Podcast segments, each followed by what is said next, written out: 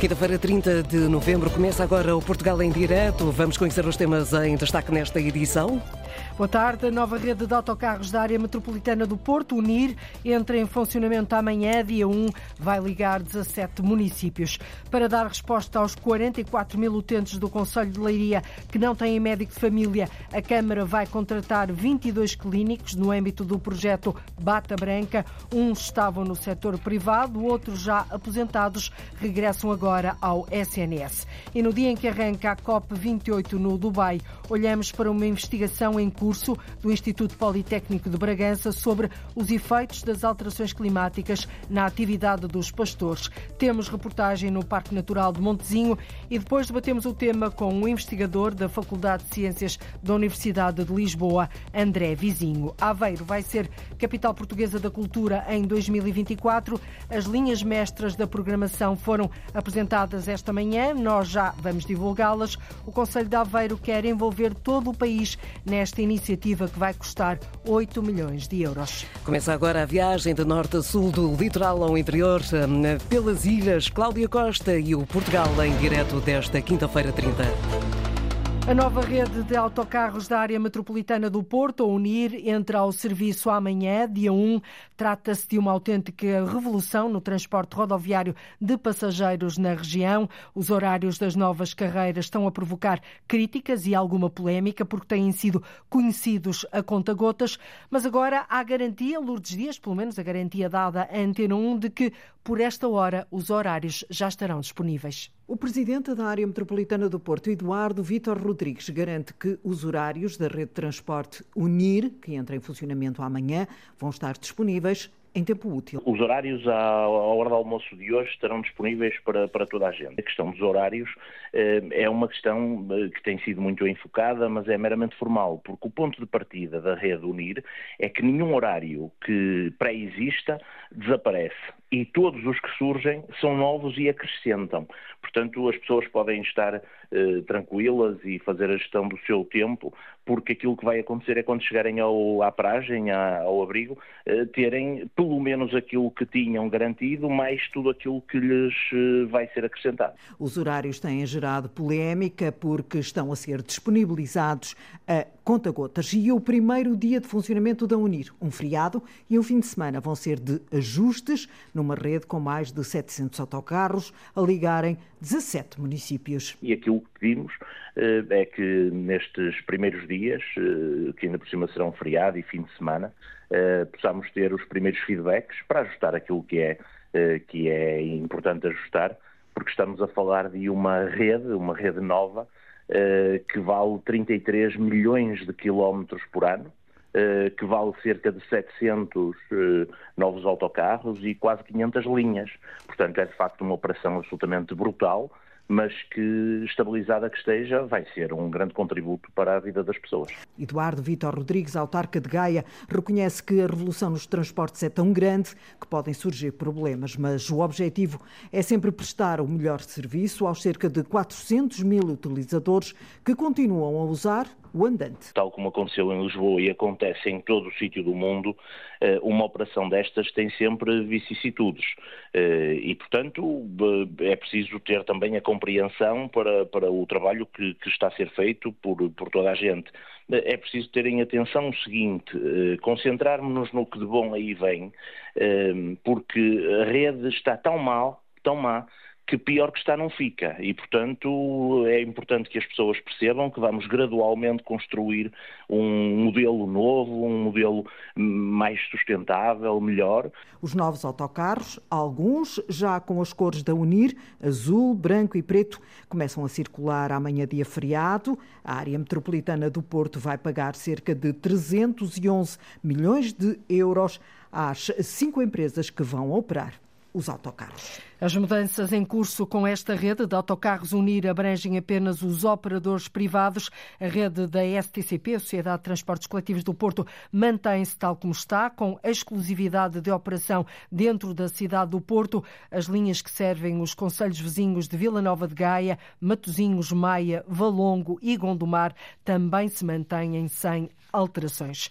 Também a partir de amanhã, 1 de dezembro, a ligação entre as cidades de Leiria e da Marinha Grande vai ser feita em cerca de 20 minutos mesmo em hora de ponta. O percurso será em autoestrada, num autocarro que as autarquias batizaram de rápida. A ideia é diminuir o tempo de viagem entre as duas cidades e retirar carros da Estrada Nacional 242. O presidente da autarquia da Marinha Grande, Aurélio Ferreira, sublinha que esta solução é provisória e diz que continua à espera da ajuda do governo para resolver de uma vez por todas o problema dos transportes naquela região redução do número de veículos ligeiros e, e na, na, estrada 242, com isto tudo a maior rapidez dos cidadãos chegarem a Leiria ou de Leiria chegarem à Marinha Grande e depois a descarbonização, que hoje está tanto na ordem do dia. Nós já pedimos uma solução que não é esta, esta é apenas uma solução transitória e, e ligeira, porque a solução premente eh, passa por requalificar esta estrada 242 e, e, e, encontrar uma solução de transporte rápido, ou até ferrovia, que nós também pedimos, eh, já falámos isto com o governo, temos uma linha do Oeste, que faz duas estações diretas que tem parado entre Marinha Grande e Leiria e que também seria uma solução. Fazer o percurso pela autoestrada entre a Marinha Grande e Leiria é uma solução mais rápida e mais cómoda, eh, mas uh, transitória, como ouvimos aqui o autarca. O rápida é assim que se chama e entra em funcionamento amanhã, dia 1 de dezembro. A Carris vai ter a partir desta madrugada uma nova carreira, a 203, que liga o Restelo a Chabaregas, em Lisboa. A primeira viagem está marcada para a meia-noite e a última às 5 e meia da manhã. É a resposta da Carris para garantir garantir transporte público numa zona de grande densidade populacional, é o que refere o diretor de operações da empresa, António Martins Marques. Passa no Polo Iniciário da Ajuda, é um ponto onde temos atualmente uma procura neste período horário bastante grande, devido ao desenvolvimento de toda uma série de residências universitárias naquela zona. Uh, depois serve a ajuda, que também não tem, não tem nada, uh, e vai servir a zona também da Estrela Campo Dorique, que também não tem nada neste período horário. Portanto, digamos que são tudo pontos onde eh, prevemos ver captar eh, muitos eh, passageiros. A nova carreira a 203 vai também ligar outros pontos da cidade de Lisboa durante a madrugada. Vai não só servir essa zona da parte ocidental da cidade, como depois faz todo uma, um percurso circular eh, interceptando as outras seis carreiras da madrugada que já temos, que são todas radiais, permitindo eh, também um transbordo entre as diversas hum, eh, linhas que temos atualmente. Portanto, digamos que esta linha vai ter duas, duas funções: servir pontos que não, não tinham serviço e fazer, permitir o rebatimento entre as diversas linhas que já existem hoje da Rede da Madrugada. A última carreira que a Carris criou foi em 2021, há dois anos, a 771, que faz a ligação Sete Rios Polo Universitário da Ajuda. Vamos agora conhecer um projeto gratuito, mas que está a fazer a diferença na vida das pessoas que residem em aldeias ou lugares mais isolados do Conselho de Alenquer. A Câmara decidiu pôr em marcha o projeto piloto Move-te a Pedido. Na prática, as pessoas que não têm transporte público podem viajar num carro elétrico. O agendamento é feito por telefone ou através de e-mail. A iniciativa termina hoje, dia 30, mas depois de analisados os resultados, a autarquia João Ramalhinho espera aprovar um regulamento que assegure a continuidade do projeto já no próximo ano. Valdossa é uma pequena localidade do Conselho de Alenquer. Os autocarros não conseguem chegar à zona onde foram construídas as habitações. Uma das moradoras, Fernanda Silva, sublinha que, para apanhar transporte público, é obrigada a uma longa caminhada até à estrada onde existe uma paragem de autocarro. É um lugar muito bonito, mas é isolado, porque não vem autocarro aqui. Porque a gente sonha aqui há muitos anos que tenha um autocarro pelo menos uma vez, duas vezes por semana, já ter, seria bom demais. Como é que fazia antigamente? Descia isso aqui tudo de a pé. Sim, até a paragem do autocarro. Ah, porque não, não tem como. Você vê, uma pessoa vir até uma distância dessa de a pé. Não dá conta. Agora no inverno é muito mais complicado. Apanhar um táxi é dispendioso e nem sempre está disponível. A consulta aqui, quando a gente quer consulta, tem que marcar o táxi dois dias antes, porque muitas vezes não tem táxi lá disponível. Então é muito complicado. Fazer as compras, se não for de táxi, o filho tem que trazer. E nem sempre os filhos estão disponíveis para vir cá. Fernanda Silva é uma das primeiras pessoas que recorreram ao serviço Move-te a pedido. um projeto piloto da Câmara Municipal de Alenquer que disponibiliza transporte gratuito através de um veículo elétrico em zonas mais isoladas e sem carreiras, como explica o vereador da Mobilidade, Tiago Pedro. Vamos ouvindo relatos das pessoas ficam muito agradadas porque, em alguns casos, ou tinham que uh, reservar um táxi, ou, uh, noutros, tinham que caminhar ou pedir a um vizinho, uh, que os levasse até à paragem de autocarro e depois há, há sítios onde há um autocarro duas vezes ao dia para ir e para vir e isso acaba por ser complexo e, portanto, esta solução realmente é uma solução que é mais cómoda, mais confortável e que vai mitigar este, este, este problema. Mofta, pedido disponível até o final do mês, mas depois da análise dos resultados alcançados, a Câmara Municipal de Alenquer promete avançar já no próximo ano com um regulamento e assim assegurar a continuidade do projeto, como adianta a Antena 1 o vereador da Mobilidade da Câmara Municipal de Alenquer, Tiago Pedro. Depois da, da análise do projeto piloto, uh, estamos aqui a aguardar aqui um parecer que faça este enquadramento e podemos fazer isso de duas maneiras. Podemos fazer recurso a um veículo elétrico da autarquia, portanto, se a frequência for baixa, não é uma coisa que operacionalmente não nos cria nenhum problema. Uh, se percebermos que realmente há aqui uma questão que juridicamente não seja possível, ou operacionalmente, fazemos como em alguns, alguns municípios do interior que fazem isto com o acordo com, com os táxis, em que fixa uma tarifa plana, portanto, para todo o Conselho, a tarifa é essa que, que o município depois suporta e as pessoas pagam também uma, uma pequena taxa. Portanto, a ideia é que não é que seja gratuito, é que seja uh, equilibrado e acessível. O regulamento, de forma como queremos produzir, vai dar cobertura a pessoas que vivem numa localidade como esta em que estamos aqui, Valdossa, por exemplo, se tiverem mais de 65 anos, algum, algum problema de, de saúde crónico, oncológico, que seja, uma pessoa grávida terá esta possibilidade garantida. O agendamento do transporte é feito por telefone ou mail. Reportagem do jornalista João Ramalhinho com este projeto de transporte a pedido que está a fazer a diferença no Conselho de Alenquer. A EasyJet vai reforçar a oferta de lugares para o Porto Santo já a partir do fim do mês de março, altura em que começa o chamado Verão da Aviação. Segundo o diretor da companhia para Portugal, José Lopes, o reforço da operação será feito não com mais voos, mas com mais lugares. A partir de do, do início da estação de, de verão, que começa no final de março, como sabem, a nossa oferta, comparada com aquilo que foi a operação no verão passado, aumente eh, na ótica dos 20% comparativamente com a oferta do ano anterior, o que mostra que existe uma procura eh, mais acentuada para esta região, que pouco a pouco, com o trabalho que temos vindo a fazer, começa a ser mais conhecida e deixou de ser um, um destino proibitivo e passou a ser um destino acessível para, para muitas famílias eh, portuguesas eh, que querem conhecer essa região. A operação da EasyJet entre o continente e o Porto Santo será interrompida durante dois meses, entre meados de janeiro e meados de março. José Lopes diz que a decisão de suspender os voos foi determinada pela baixa procura. Em janeiro já estava previsto não existirem voos, nunca tiveram à venda na segunda metade do mês. Eh, relativamente ao mês de fevereiro e à primeira metade de março, e como não existia uma procura suficiente que justificasse a operação, fizemos a opção de não operar eh, e retomaremos ehm, com, normalidade entre aquilo que estava planeado eh, a partir dos finais de março, um pouco antes do período da Páscoa, para permitir que não só os madeirenses possam deslocar, mas também todos os seus familiares, amigos e aqueles que querem visitar a região nesta altura do ano, que tem sempre muita procura, o possam fazer. Estão assim garantidos mais lugares de avião da EasyJet entre o Porto Santo e o continente a partir de março. Em Braga, os abrigos de passageiros de autocarros da União de Freguesia de Crespos e Pousada deram lugar a obras de arte. Uma ideia da Junta de Freguesia que recuperou os velhos abrigos que estavam moribundos com pinturas que têm a ver com a ruralidade, um tema que de resto identifica as duas freguesias. E o certo, Ana Gonçalves, é que o sucesso deste roteiro de arte até já chegou ao Luxemburgo.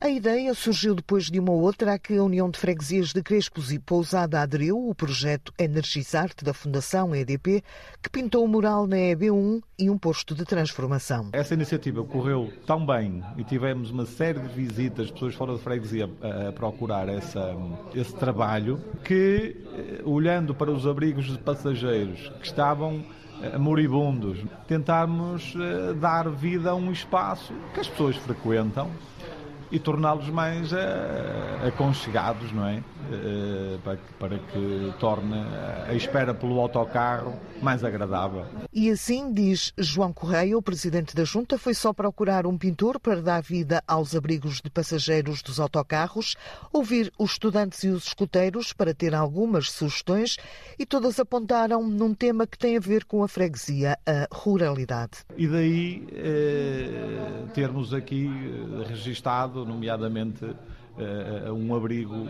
ou dois, em rigor, mais ligados à agricultura, com, com a cultura do milho, uh, outro que tem já a agricultura mecanizada, porque é um trator que está representado depois alguns animais que fazem parte também da, daqui da, da, das intervenções que os agricultores vão, vão promovendo, também aves de rapina, também tem aqui um bocadinho a ver com a nossa região.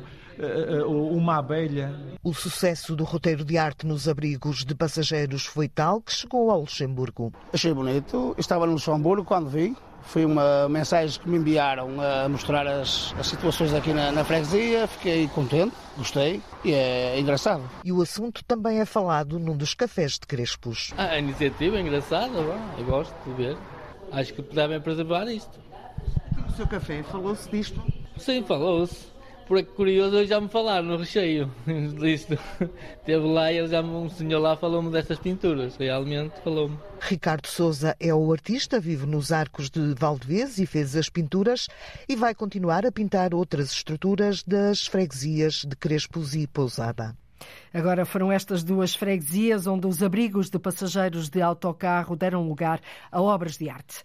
A Câmara de Leiria vai contratar 22 médicos no âmbito do projeto Bata Branca, clínicos que estavam no setor privado, outros já estavam aposentados. Esta contratação pretende dar assim resposta aos 44 mil utentes que estão sem médico de família naquele Conselho. A vereadora da Câmara de Leiria, Ana Valentim, diz que a distribuição dos clínicos vai ser feita de uma forma que irá permitir que algumas unidades passem a funcionar ao sábado. Aquilo que pretendemos é que os médicos que estejam ou que sejam residentes em algumas, em algumas freguesias fiquem também lá afetos. Portanto, temos total flexibilidade nesse, nesse sentido. Inclusive, alguns profissionais de saúde estão disponíveis, por exemplo, para o sábado, o que implica também podermos abrir os centros de saúde ao sábado de manhã, o que poderá ser uma resposta muito, muito importante. Portanto, aquilo, o nosso trabalho que nós fizemos com eles foi apresentem-nos as vossas disponibilidades, que nós vamos nos adaptando. O que nós queremos é, de facto, conseguir uma maior bolsa possível de número de horas para depois fazer esta, esta distribuição com, com o ACES. No próximo ano, com a contratação de mais clínicos, o projeto Leiria Saúde vai permitir reabrir centros que estão encerrados por falta de médicos. Conseguimos foi cerca de 168 horas, uma bolsa de 168 horas semanais, o que implica sensivelmente quatro médicos a tempo inteiro no, no, projeto. Temos esperança que depois também, a partir de 2024, ao arrancarmos com, com o projeto, mais médicos também adiram, adiram ao, ao Leiria Saúde e que possamos, de facto, colmatar aquilo que são as necessidades maiores, principalmente os, os centros de saúde neste momento, que se encontram encerrados por falta de médicos. É? O que nós pretendemos é que, de facto, que depois, a partir de janeiro, o projeto cresça e que outros profissionais venham, venham, venham a estar. O município de Leiria contrata assim 22 médicos no âmbito do projeto Bata Branca. Estes médicos regressam ao Serviço Nacional de Saúde, num conselho que tem cerca de 44 mil utentes sem médico de família. Mais de 50 mil utentes da região do Médio Tejo ainda não foram vacinados contra a gripe. É exemplo do que acontece no resto do país. A vacinação contra a gripe decorre ao mesmo tempo que a da Covid-19 para os maiores de 60 anos. As vacinas são administradas não só nas farmácias, como também nos centros de saúde. Ouvido pela Antena 1, o porta-voz da Comissão de Utentes do Médio Tejo, Manuel Soares, mostrou-se espantado com o número de pessoas que não foram ainda vacinadas. Diz que a mensagem não passou porque houve uma má comunicação. Foi com muito espanto que nós viemos a verificar que o número de pessoas vacinadas e que seriam abrangidas pela vacinação, em relação aos, aos dados do ano passado, estão em metade. Quer isto dizer uh, que nós temos mais de 50 mil utentes que habitualmente eram vacinados, que não foram vacinados esta época de pré-gripe. Manuel Soares diz que esta situação é preocupante porque os focos de gripe têm provocado problemas nas unidades de saúde. Nós estamos uh, a aproximar do frio. Há muitas famílias que não têm as condições necessárias, nomeadamente em termos de conforto térmico das habitações. Há todo um conjunto de condições, inclusive climatéricas, vem o frio, vem a chuva há condições em termos sociais, que é no tempo do, da época do Natal haver eh, convívios, uns informais, outros familiares, e que eh, é propícia à questão do aparecimento de eh, focos de gripe que têm provocado problemas eh, nas unidades de saúde. O porta-voz dos utentes do Médio Tejo diz que os centros de saúde devem ser proativos nestes casos, contactar os utentes para perceber o porquê de ainda não terem sido vacinados e aconselhar a população a dirigir-se a um posto de saúde ou a uma farmácia. Nas próximas três semanas, os centros de saúde do Médio Tejo vão organizar-se para administrar as cerca de 50 mil vacinas da gripe que ainda estão em falta às pessoas da região. Uma da tarde, 37 minutos em Portugal continental e na Madeira, menos uma hora nos Açores. No dia em que arranca a COP28 no Dubai, hoje olhamos para o impacto das alterações climáticas na, na, produção de ovelhas e de cabras. É precisamente essa a investigação científica que está em curso no Instituto Politécnico de Bragança. O projeto chamado Pasto Praxis está a acompanhar cinco rebanhos de Bragança e de Vinhais no Parque Natural de Montezinho. O repórter Afonso de Souza fez-se ao caminho, foi à serra espreitar as ovelhas e cabras que lá andam a pastar e que são o objeto de estudo destes investigadores que pretendem saber de que forma as alterações climáticas influenciam a atividade dos pastores. Anda! Vamos embora que é noite! Armindo Martins tem 68 anos e perto de 200 cabras e ovelhas. Eu sempre, de vida, andei sempre com ativos em bem. E todos os dias vai com elas para o campo? Eu nunca, nem no verão, nem no inverno, nunca vou a casa. Se vou almoçar a casa, é domingo do pasto. O tempo, diz, já não é como antigamente. Agora que quase não era que vinha nevar, que fazia falta por causa das águas e, e matar bicharadas. Como antigamente nevava, na Melema nevava, o vento juntava, eh, juntava a neve em, em, em sítios que se calhar durava 15 a 20 anos. Não, o homem nem sabia. Antigamente gigiava, que havia aqueles fusos nas fontes, no telhado. Eh, agora agora não, está tudo trocado. E tem sentido na pele, ele e as cabras, essas alterações? Primeiro disse que a trovada que era a novena nove dias, agora este ano, caralho, eu quanto nove dias veio. Está tudo trocado, já digo. E eu, eu tenho um mês, ó, tá Anda, moça, anda! Estava! Ainda há dois anos que uma, uma chispa ali para, para ali no Carvalho, eu vinha a uns 100 metros, 11, ainda está lá a marca. As cabras eu vinha com o bem. Caralho! As que do que até, até me matavam. Caralho. Armindo Martins é de Vinhais. Neste cenário, a falta de água é o pior. Já não soube como chovia, né? Agora que é que chove? Agora não soube nada. E depois, como já disse, a água chove e desaparece logo, não, não fica sentada. Claro que a água não vem do água, não há pastar, né? E no ano passado, quase ali do rio, eu vou tocar ali, eu vou ver o Rio da Prata quase, já havia dias quase não lava água nenhuma. Agora não, está tudo trocado calhar no mês de agosto anda com um casaco vestido e calhar no mês de fevereiro anda, anda em t-shirt. Está a muito. Está tudo alterado. Está tudo alterado, está a A cerca de 50 km está, na aldeia de Palácios, José Manuel Cubo. Tinha eu 15 anos quando o meu pai as comprou, tínhamos vacas e ovelhas. Sempre foi pastor? Sempre gostei disso. Ovelhas e vacas. Ah, é, os meus pais queriam, é, tens de estudar, porque eu, nada, só queria vacas e ovelhas e agricultura. gostei sempre disto. Né? Tem 63 anos e fala do rigor dos invernos de quando era miúdo. Havia anos que vinham invernos, tínhamos fazer bolas, aquelas bolas de neve, quando nevava no inverno, fazíamos aquelas bolas grandes e elas então andavam atrás de nós a apanhar a erva da mais que saía. Né? Agora, agora não, já os anos não vêm invernos. Tem mais de 300 ovelhas e nota bem os efeitos das alterações do tempo. Muito diferente. Antigamente, quando começámos a ter gado, andavas com elas por os estrolhos porque havia muito campo, né? aquilo estava tudo de estrolho, governava-se o gado naquele marfolho no verão e hoje não. Hoje é preciso chumear e milho, chumear e, cereal e. Armindo e José fazem parte do estudo que monitoriza os seus rebanhos. Marina Castro lidera a equipa de investigadores. Queixam-se, portanto, da neve, falta de neve e de o sol ser muito forte. De ser, ou seja, é a radiação que é, que é de facto muito forte no verão, não é? E por vezes esta instabilidade. Os dados a que chegamos aqui eh, ao longo de 50 anos, de facto a temperatura está a aumentar, a temperatura média. Temos um aumento eh, de mais de, de meio grau, quase um grau. A professora do Politécnico de Bragança ressalva a instabilidade do tempo como o maior fator de afetação para os pastores. Se nós pensarmos que as nossas culturas estão adaptadas a um determinado regime de precipitação, não é?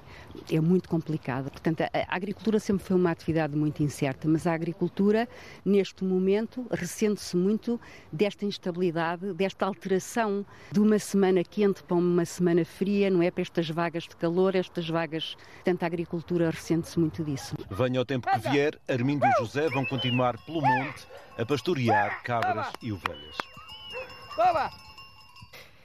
É nosso convidado o investigador do Centro de Ecologia, Evolução e Alterações Climáticas da Faculdade de Ciências da Universidade de Lisboa, André Vizinho. Ele é um dos responsáveis do projeto LIFE, que estuda como a agricultura e a floresta alentejana se podem adaptar às alterações climáticas. Um projeto que incentiva e estuda também as pastagens regenerativas para que os agricultores deixem de estar dependentes da época das chuvas. Muito boa tarde, professor. Muito obrigada por ter aceitado o nosso convite.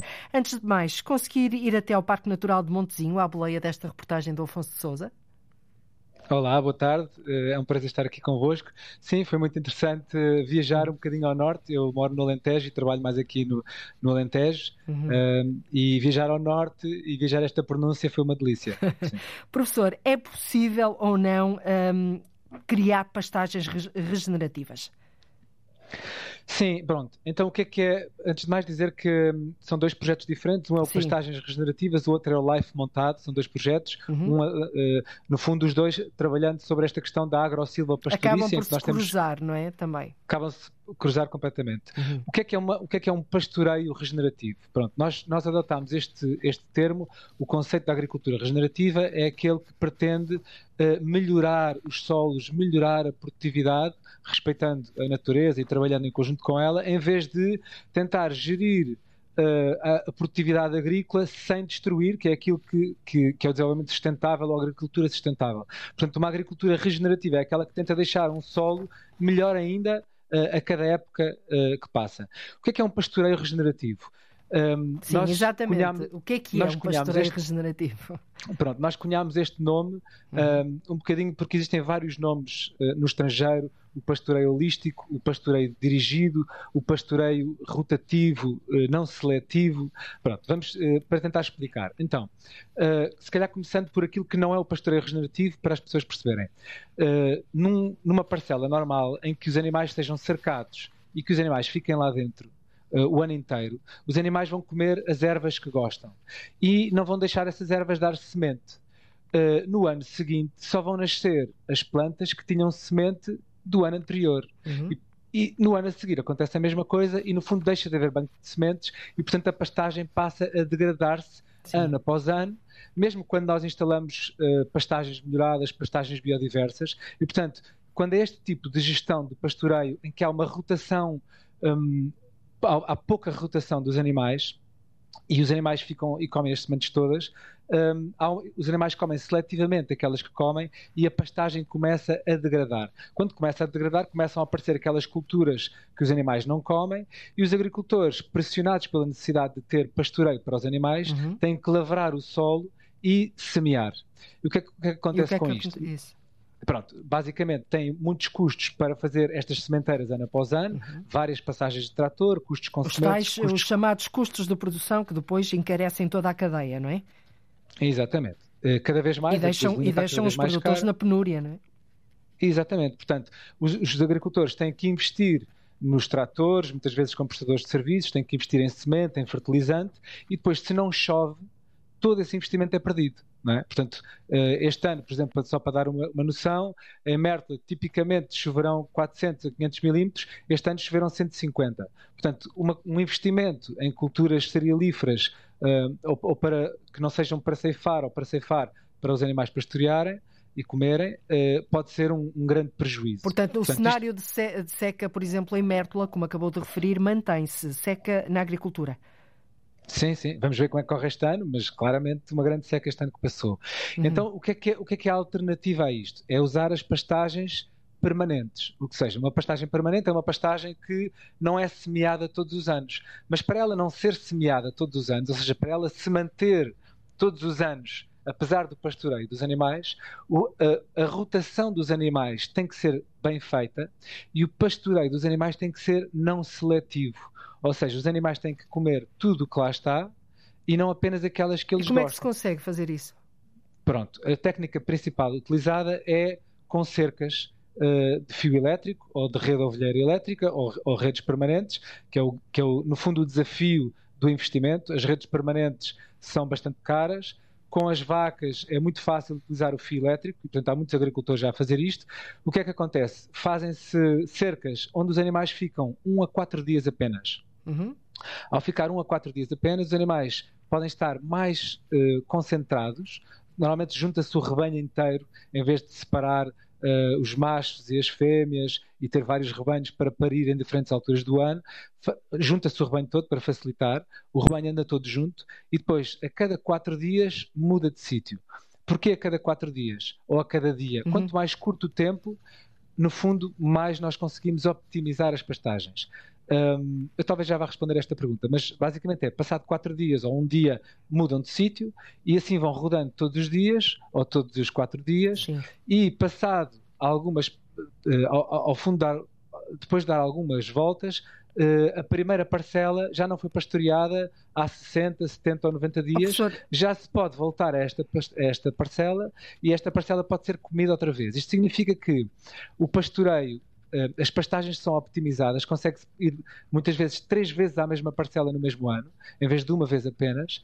Um, a quantidade de urina e fezes que os animais depositam num sítio só acaba por uh, constituir um fertilizante que muitas vezes também Adubo, é, é um é? dos fatores limitantes ao crescimento de, uhum. das pastagens.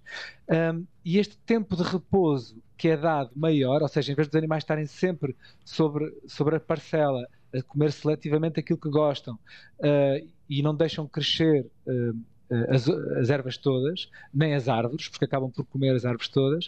Uh, ou seja, o facto de ficarem, uhum. por exemplo, 90 dias sem voltar a esta parcela, permite que esta parcela volte a crescer como um todo. E Portanto, se, a, a parcela e, fica em pousio, digamos assim, não é? Durante esses 90 dias. A parcela fica em período de repouso Sim. durante, por exemplo, 90 dias. Na primavera uhum. podem ser tempos mais curtos. E, e, como nós conseguimos aumentar muito a produtividade e, e, no fundo, utilizar um, numa área mais pequena alimentar mais animais, conseguimos deixar áreas de reserva para o período seco pode ser uhum. desde maio até outubro, é? ou até novembro. Professor, estamos quase no limite do nosso tempo. Uh, voltaremos a este tema seguramente uh, adiante, mas deixe-me uma última questão. Como é que eh, os produtores, os agricultores, eh, olham para isto tudo? Olham, por exemplo, para as pastagens regenerativas e para todo este processo que o professor agora acabou por explicar também. Sim. Pronto, essa tem sido uma das grandes conquistas e, e, uma das grandes surpresas muito positivas deste projeto das pastagens regenerativas uhum.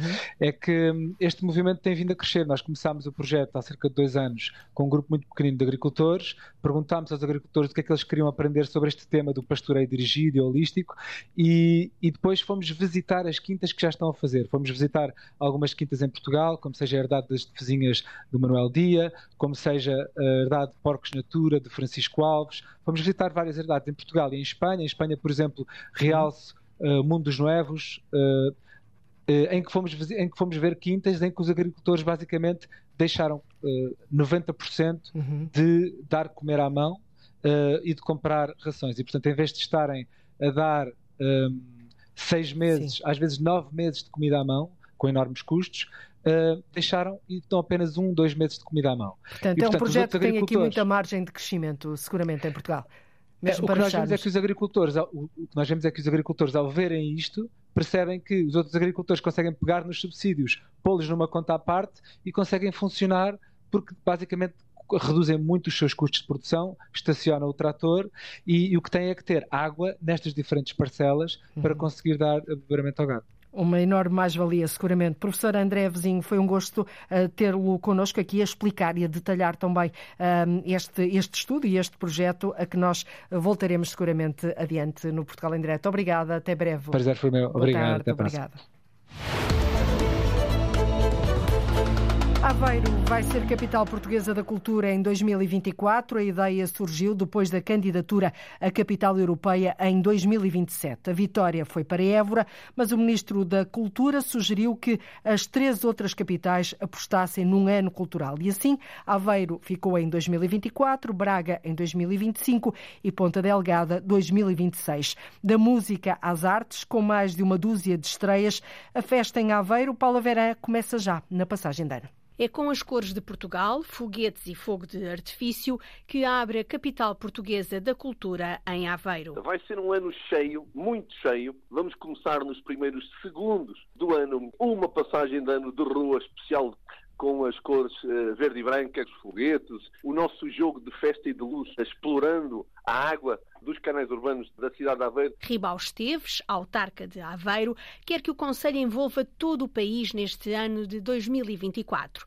e desvenda um pouco do que vai acontecer. No dia 6 de janeiro vamos ter um momento cultural particularmente diferente dentro da fábrica da Vista Alegre, em Ilha. No dia 26 de janeiro é o nosso momento de abertura oficial, de abertura formal, obviamente festiva, com a inauguração de uma exposição dedicada a uma temática muito querida de Aveiro, muito querida de Portugal, eh, que é o sal, a temática do sal. Na música, enfim, dizer só alguns nomes, é Cid, eh, Marisa, Delfins e todas as artes. Nós temos mais de uma dúzia de estreias nacionais e algumas delas internacionais. A Aveiro cidade, município e região é uma terra muito marinheira. Aqui está Ilhava, capital portuguesa do bacalhau, e obviamente a Marinha Portuguesa é uma referência de cultura também. Entre o dia 13 e o dia 20 de maio, aqui vamos ter o Dia da Marinha. Em relação ao orçamento, quanto será gasto nesta capital da cultura? Ribal Esteves apresenta-nos as contas. Temos um orçamento de custos diretos de 8 milhões de euros, dos quais 2 milhões são a participação do governo do país. 1 milhão vem dos fundos comunitários do Centro 2030, meio milhão do Ministério da Cultura e meio milhão do Turismo de Portugal. Portanto, dos 8 milhões, 6 são do Orçamento Municipal, 2 são destas três entidades que acabei de referenciar. Ribal Esteves, com a programação para 2024, o autarca quer que a cultura portuguesa esteja sediada em Aveiro. Aveiro a arregaçar assim as mangas e a mostrar o menu cultural para 2024. Daqui a precisamente um ano, o Teatro Tivoli celebra um século de existência, mas a festa começa já a partir de hoje em Lisboa, com muitos espetáculos para comemorar esta data redonda. Até 30 de novembro de 2024, pelo palco palco do Tivoli vai passar dança, música, teatro e ópera. Nos últimos anos, este espaço de cultura em plena Avenida da Liberdade foi sujeito a obras para aproximar o teatro da imagem com que foi criada há quase 100 anos. A repórter Arlinda Brandão conduz-nos agora numa viagem no tempo e apresenta o que tem sido feito para restaurar o Tivoli. A entrada principal do Teatro Tivoli não deixa ninguém indiferente que é um ex-libris, que o feia de entrada é, é, fabuloso. Aparece o 1924, o ano em que o teatro foi inaugurado, foi 30 de novembro, e o primeiro logotipo que o teatro tinha. Paulo Dias é administrador da UAU, a produtora de espetáculos do Tivoli. Não deixarmos morrer e preservar a história desta cidade, a história deste país, a história deste edifício que começou como um cinema. E para isso, nos últimos 12 anos, aos poucos, o edifício tem estado a ser recuperado numa tentativa de o aproximar ao que já foi. É o que acontece aqui na sala principal. Fomos buscar tudo o que era o original. Isso conseguiu-se já nas cadeiras, até lá acima. Foi um trabalho feito durante três anos. E agora, em termos das pinturas, já temos uma parte feita, mas que serve só apenas ainda de esquema para perceber uh, depois tudo o que vai ter que ser feito. E pronto, e agora temos um caminho grande pela frente que é terminar toda a recuperação de uma sala destas. As cadeiras eram vermelhas, mas agora já estão azuis, a sua cor original. Já as paredes vão ser pintadas de azul em vez do verde que têm agora para se voltar atrás no tempo. Nós recuperamos o chão, fomos buscar um chão que tem 100 anos e que está fantástico. Madeira. Uh, madeirinha, da mais, da mais bonita que há, com o toque de ter 100 anos. esta tem sido a parte grande da revolução que nós fizemos aqui dentro. Uma revolução para recuperar o brilho de um edifício projetado pelo arquiteto Raul Lino numa aposta do empresário Frederico de Lima Mayer, que há quase um século queria dar à cidade um espaço dedicado ao cinema. Nesta sala principal permanece o glamour desses tempos, trazido pelos tons dourados e por rosas esculpidas aqui e ali, rosas que se tornaram um símbolo do Tivoli. Desde a cadeira ao corrimão do próprio teatro, a entrada do teatro, nas salas onde nós trabalhamos, as rosas estão presentes. Rosas decorativas que no primeiro balcão e na plateia são em folha de ouro, dando requinte a um espaço classificado imóvel de interesse público, mas que já enfrentou precalços ligados à especulação imobiliária, lembra Paulo Dias, administrador do Teatro Tivoli. Ao longo destes anos, perdemos uma parte da teia do nosso palco, que virou um hotel, ou seja, houve a tentativa de ir decapitando, digamos, o teatro para uma evolução que não passasse por teatro e passasse por uma qualquer outra coisa, nomeadamente os hotéis.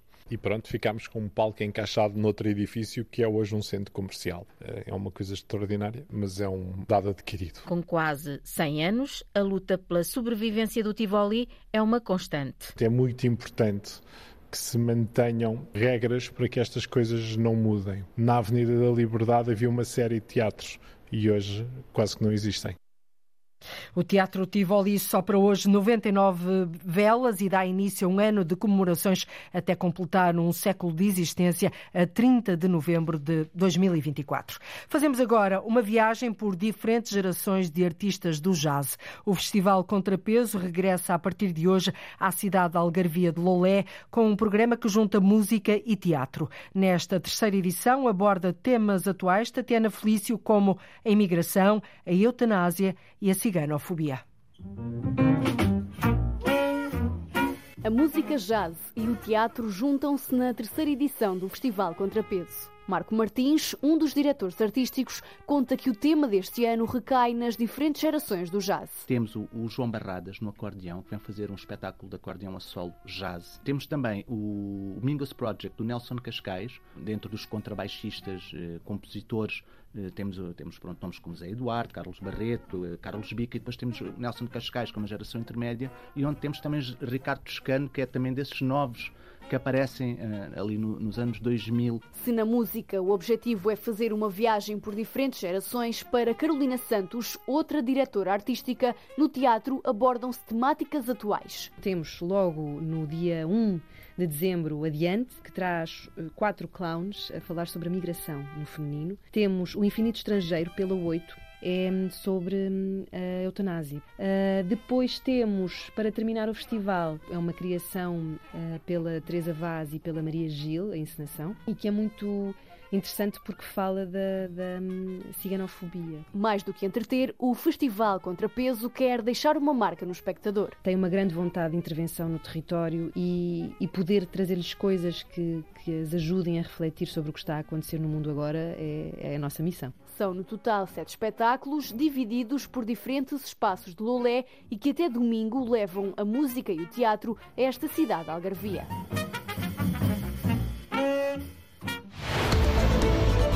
E nós voltamos na próxima segunda-feira. Desejo-lhe um bom feriado e um bom fim de semana. Boa tarde, bom fim de semana. Cláudia Costa no Portugal em direto desta quinta-feira.